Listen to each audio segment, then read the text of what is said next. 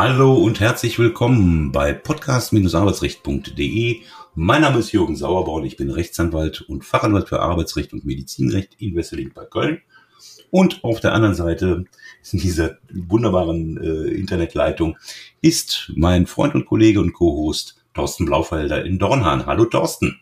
Hallo, grüß dich, Jürgen. Ich habe, glaube ich, wieder den Fachanwalt vergessen, oder? Ja, nicht nur Fachanwalt, ich bin ja auch Wirtschaftsmediator, Business Coach, Arbeitsfähigkeitscoach. Ich mache ja so vieles. Ich referiere, reise durch die Welt und gebe mein Wissen weiter. ja, das, ah, ich, wir, wir, lernen das noch. Wir sind ja, ja erst in Folge so und so zig, ne? Genau, und außerdem geht's ja nicht um uns, es geht ja um den Inhalt und heute ist ein ganz so spannendes Thema. Ganz, ganz Abfindung. Wunderbares Thema, ja. Goldener Handschlag. Ja, Faustformel. Ne? Jetzt war gerade die Leitung weg. Also wir haben tatsächlich etwas technische Probleme. Okay. Aber wir machen einfach weiter. Du bist jetzt wieder zu hören. Okay. Ähm, also, goldener Handschlag, die Abfindung am ja. Ende des Arbeitsverhältnisses. So stellen sich Mandanten das jedenfalls vor. Ist aber nicht so, ne?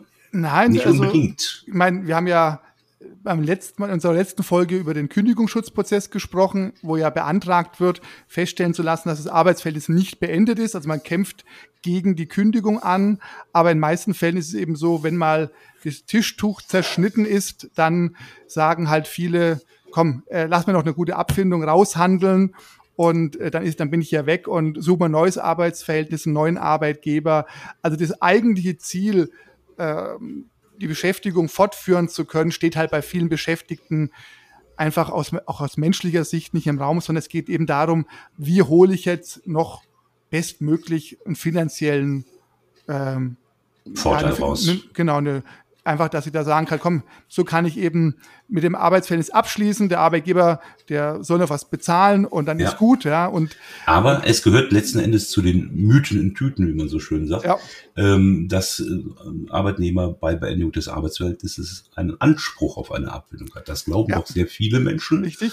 Ja. Und sind immer ganz überrascht, wenn man im ersten Gespräch sagt, nö, das ist so nicht. Es gibt nur in wenigen Fällen einen Anspruch äh, auf Zahlung einer Abfindung, denn letzten Endes sind sie ja für ihr Arbeitsverhältnis auch bezahlt worden. Ja? Richtig, so. genau. Und, ähm, und, und äh, einer der Fälle ist, der in der Praxis nicht so eine große Rolle spielende Paragraph 1a Kündigungsschutzgesetz, genau. wo also der Arbeitgeber direkt bei einer betriebsbedingten Kündigung, um sich einen Rechtsstreit zu ersparen, sagen kann, lieber Freund, nimm hier Abfindung X ähm, und ähm, lass mich in Ruhe und damit ist die Sache erledigt. Spielt in der Praxis keine Rolle. Bei dir? Ja, ja überhaupt nicht. Also ganz, ganz nee. seltene Fälle. Und wenn, dann sagen auch viele Mandanten und Mandantinnen, komm, wenn der Arbeitgeber schon 10.000 anbietet, dann zahlt er vielleicht auch 20.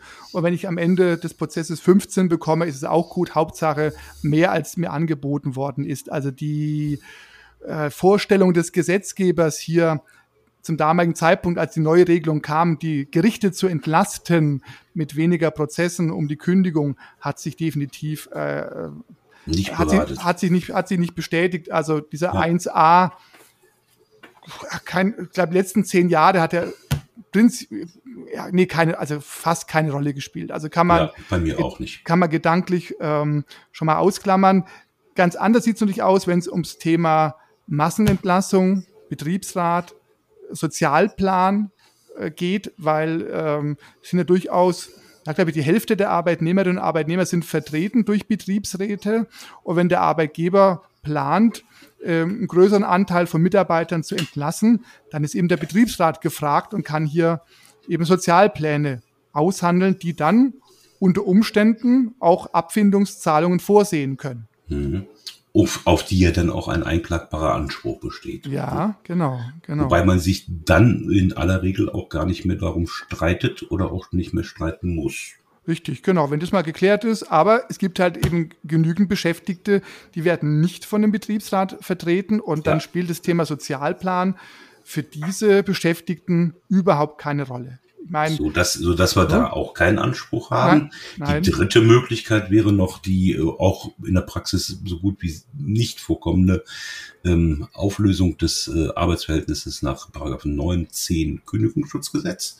Richtig, ja. Nicht? Dass es also ja. unzumutbar ist, ähm, die Fortsetzung des Arbeitsverhältnisses äh, erleben zu müssen. Ja. Ähm, aber das sind so Ausnahmefälle, äh, wie, wie sechs, man, man würde die, die Klage gewinnen als Arbeitnehmer, ähm, ist aber sexuellen Übergriffen ausgesetzt und sagt, nee, es ist unzumutbar, dass ich das ja, Arbeitsverhältnis genau. dort fortsetze.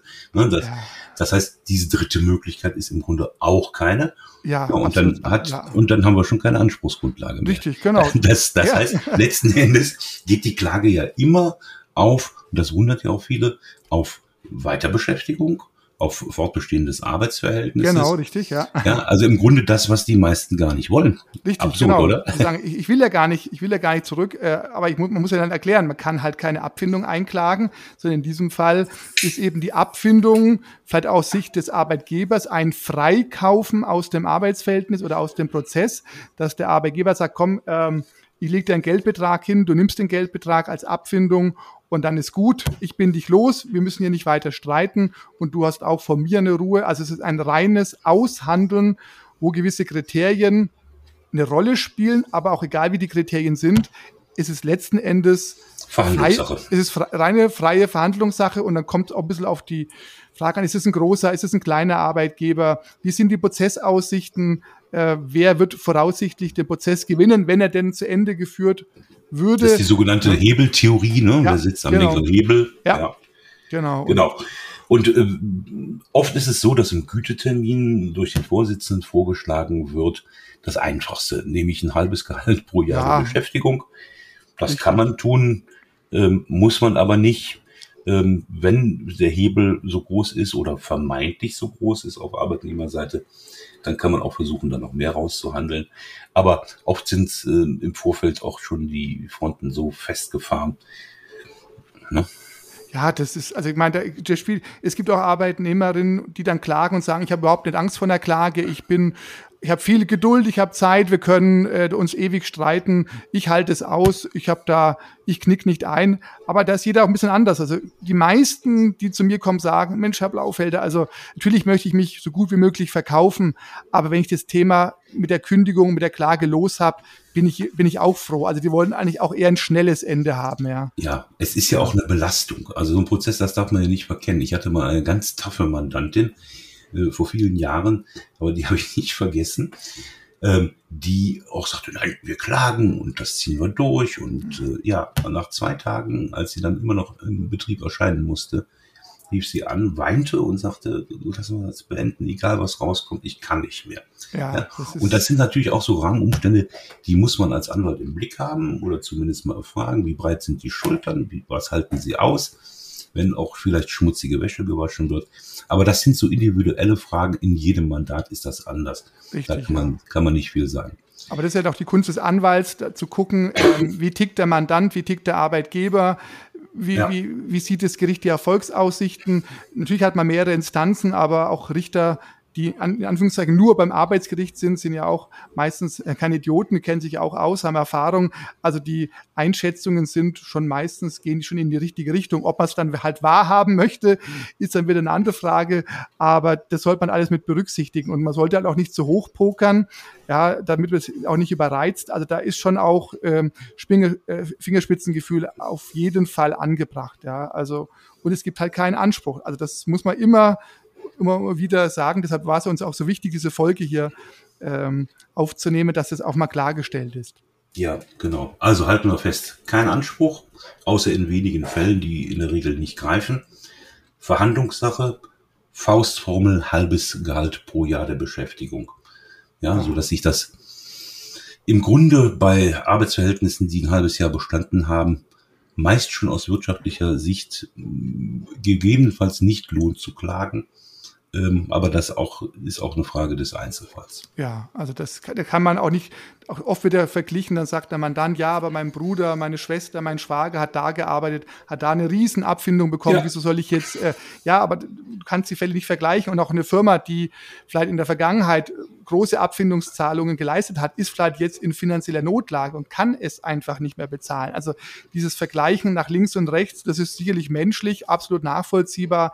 Man muss sich jeden Einzelfall betrachten. Ja, mhm. und äh, und dann müssen wir noch dran denken, da muss, man muss auch die Abfindung auch noch versteuern. Es gibt zwar zum Glück noch äh, einen verringerten Steuersatz, der ähm, die Einkommensteuerzahlung auf Abfindungen nicht so ganz hoch werden lässt. Aber natürlich im Endeffekt bekomme ich von meinem Arbeitgeber oder dann vielleicht Ex-Arbeitgeber eine Nettozahlung. Ja, also das, auch das darf man nicht ganz vergessen. Ja, ähm, es zählt halt, was auf dem Konto dann ankommt. Ja, so ist das. ja, Haben wir noch was? Nö, ne? Ja, haben wir nö, alles, alles Wichtige so, so genau. Abgearbeitet. gesagt. Ja, und Häkchen drunter. würde ich auch sagen. Dann machen wir einfach Schluss für heute und äh, freuen uns auf die nächste Folge. Thorsten, bis bald. Mach's gut. Tschüss. Du auch. Tschüss.